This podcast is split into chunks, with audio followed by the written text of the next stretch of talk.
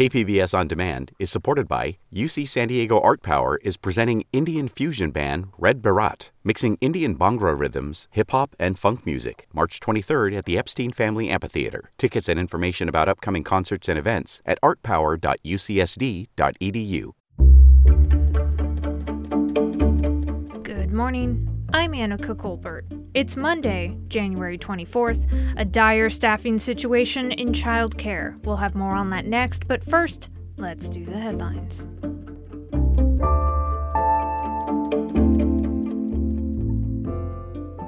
The number of COVID 19 hospitalizations in San Diego County increased by 17, according to the latest state data. Plus, four more patients have been added to the ICU count. San Diego County's Health and Human Services Agency reported more than 11,000 new COVID 19 cases and seven additional deaths associated with the virus on Friday. The county does not report COVID 19 data on weekends.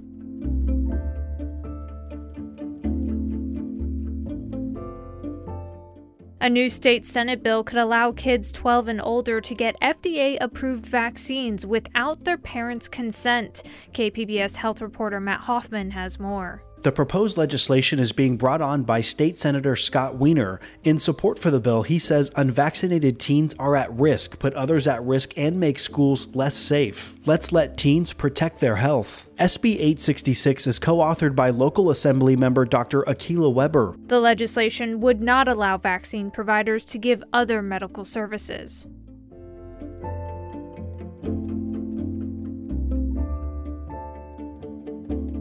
The shoreline at Imperial Beach is closed again a day after it was declared safe for use. On Saturday, the San Diego County Department of Environmental Health had said the shoreline testing samples were safe, but by Sunday, sewage runoff from the Tijuana River entered the estuary and county health officials closed the shoreline again. From KPBS, you're listening to San Diego News Now. Stay with me for more of the local news you need.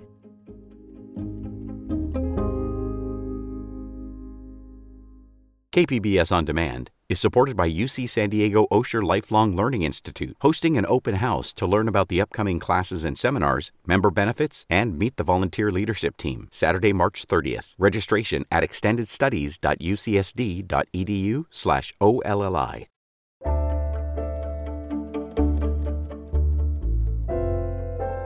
Even before COVID, there was a real staffing crisis among childcare providers. Supporters say the positions are undervalued and poorly paid. Now the situation is far worse. KPBS investigative reporter Claire Trageser looks at what's causing this massive childcare staffing crisis in the region. In May 2021, Allie had just graduated from SDSU with a degree in child and family development and went looking for her first job she was hired immediately by a local preschool. This is the first and only job I applied to, and it ended up working out. But her college education did little to prepare her for what she ended up walking into. So, technically, I would have a co teacher and we would split up the children six and six. But with where I'm at right now, I am keeping all 12 kids together. Six months into the job, Allie and her classroom of toddlers are left with a rotating cast of substitute teachers. Allie doesn't want to reveal her full name or the name of her school to protect her job.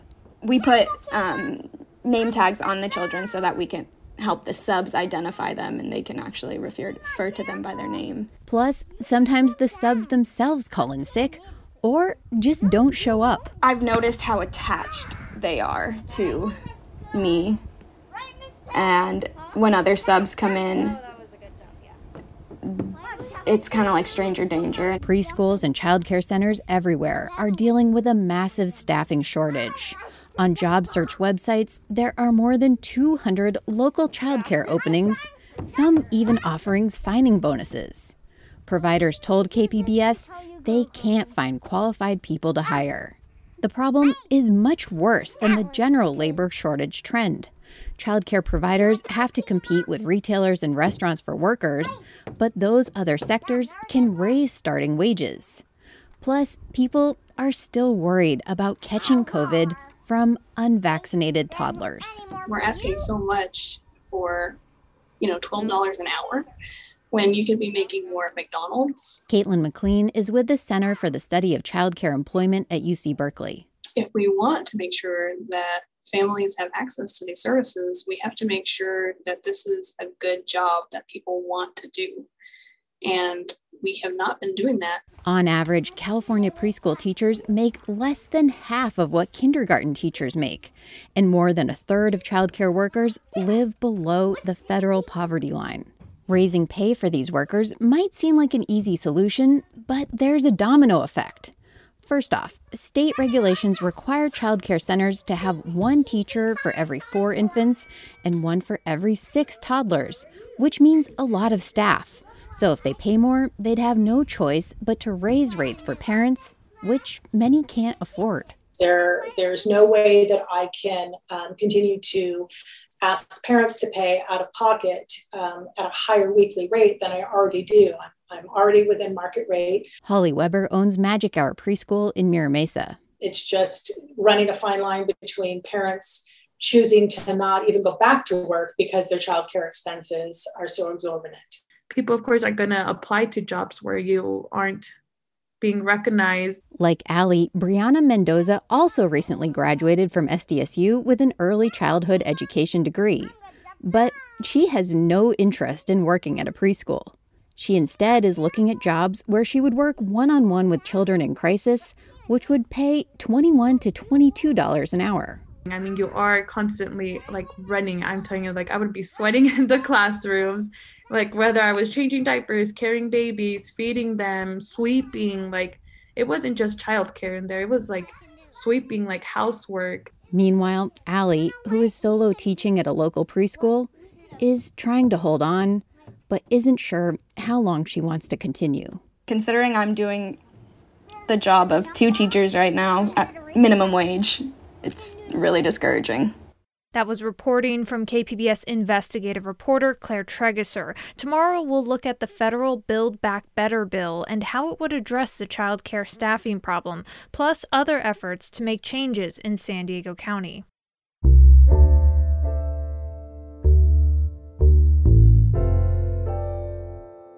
More than a year after San Diego voters overwhelmingly passed Measure B, which authorized the creation of an independent citizen police oversight board, a draft ordinance setting up the Commission on Police Practices is finally moving forward.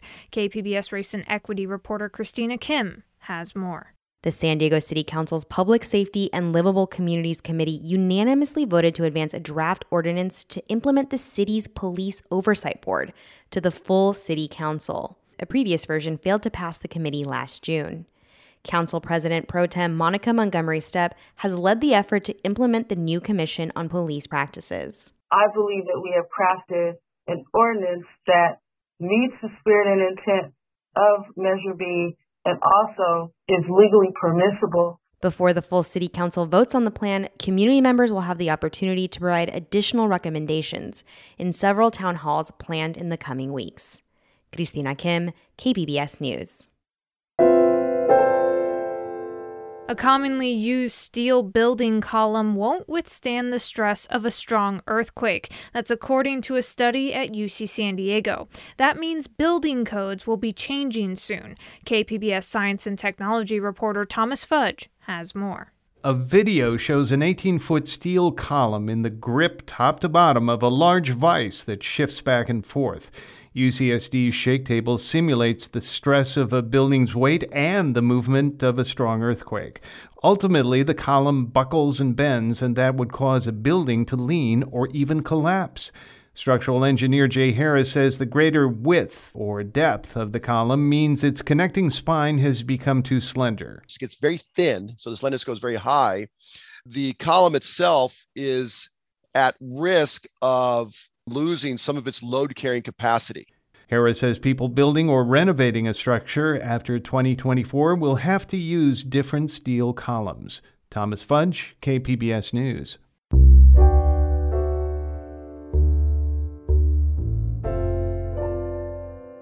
As the U.S. Supreme Court considers a case that could overturn the landmark Roe v. Wade abortion ruling and further restrict access to abortion, California lawmakers announced legislation late last week to increase access. Cap Radio's Nicole Nixon reports. Democrats want California to become a so called safe haven for reproductive health care, especially if Roe v. Wade, the landmark abortion case, is overturned. Lawmakers announced eight new bills they say would make it easier for Californians and those from out of state to get an abortion. California will not just stand by. Senator Nancy Skinner is vice chair of the Legislative Women's Caucus. We are committed to protecting and providing access to abortion and all reproductive services, not only for Californians, but any who seek refuge here. Jonathan Keller is with the California Family Council, a religious group that opposes abortion. He says lawmakers should focus on other issues, like the cost of living and crime. Unfortunately, this seems to be another example of California legislators' misplaced priorities. Many of the bills are taken from a recent report that recommends ways the state could expand reproductive health care and serve people from out of state.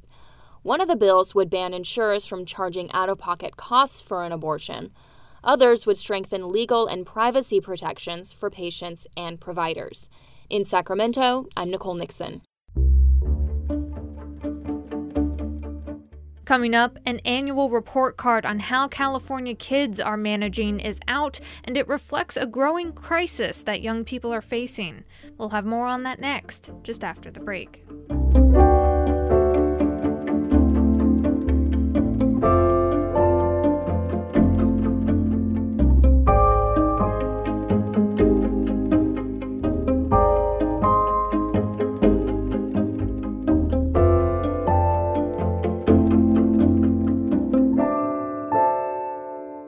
KPBS On Demand is supported by the University of San Diego, offering professional and continuing education courses in the areas of business, education, healthcare, and engineering. For enrollment opportunities, visit pce.sandiego.edu.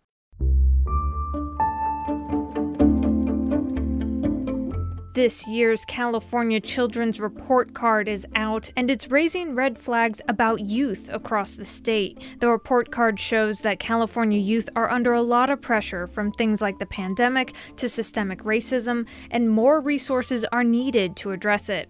Kelly Hardy is Senior Managing Director of Health and Research with Children Now. It's a nonprofit group that advocates for kids and produces the annual report card. She spoke with KPBS Midday Edition host host Jade Hindman about the grades. Here's that interview. So, how did the state do in this year's report card? Well, the state brought home grades that I wouldn't want my kid to be bringing home. Let's just put it that way. Um, the, the state needs to be making kids priority one, two, and three to make sure that they have the supports they need to grow up and succeed in California. The grades are a bit better than they were in the previous report card. We're moving in the right direction on some issues thanks to, to really big investments, but it's a start. We have a long way to go. So, what areas did you all explore in this uh, research?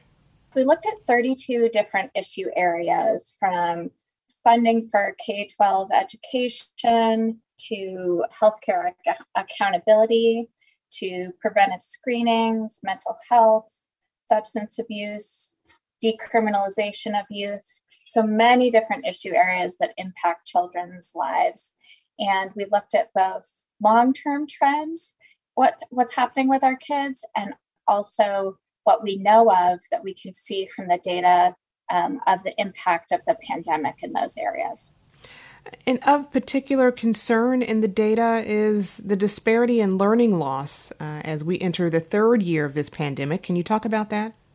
Absolutely. All kids have had some learning lag um, that we see from the pandemic due to the closures of, closures of school buildings um, and difficulties connecting online, etc. Um, but we definitely see that some groups have had more difficulties than others, especially English learners, um, those who are categorized as economically disadvantaged, and American Indian and Latino students. Uh, the study also points to a rise in suicides among Black youth. Uh, how much of an increase are we seeing, and what's driving that?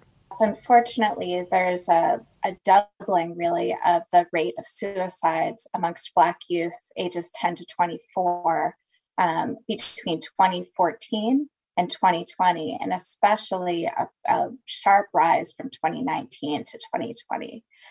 There's congressional committees looking into this issue. It's not happening just in California, it's nationwide. But we really need to make sure that there's prevention and interventions targeted specifically towards Black youth in California. What we're seeing as far as causes are that there's overt and systemic racism that's put, putting additional pressures on Black youth, and that our Black young people are over policed and under resourced. Hmm. From where you sit, do you think there are some policies in place that have really exacerbated these issues? There's just not enough access to services, sometimes at any cost. Um, we hear of parents looking for mental health care for their kids, and they can't find them no matter what they're willing to pay. So it's a it's a really pressing concern. When you look at the data collected uh, in this study, um, you describe the outlook for children in California as grim. What were the biggest indications of that? What we pointed out around behavioral health and mental health um, is really concerning, and uh, those of us who are parents um, who are or who have kids in our lives can certainly see that that the pandemic has had an especially concerning impact on the mental health of kids. Additionally, we see that the state earned a D minus grade in healthcare accountability. Too few kids are getting checkups. Only 26% of our infants got well baby checkups in California, and that was in 2019, so before the pandemic. So we really just need to be making sure that the basics are covered. What solutions do you see? Well, in the report card, we've included a pro kid agenda item for each of these issue areas. So we point out what we think the state should be doing um, on all of these issues. One of the things that we mentioned is again, more access to mental health services in schools and in other areas because kids who need them are just not getting them. Uh, in this research, uh, did you find areas where things are actually working for children? We did. There's many bright spots, and I would encourage folks to look at the report card. One of them is that uh, there was a historic rate of voting amongst young people in 2020, and that's really exciting, uh, showing leadership for the future. That was Kelly Hardy, Senior Managing Director of Health and Research with Children Now. She was speaking with KPBS Midday Edition host Jade Hindman.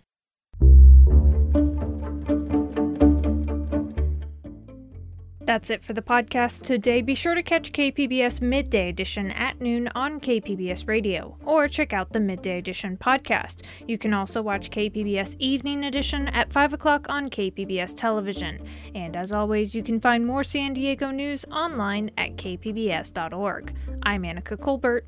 Thanks for listening, and have a great day.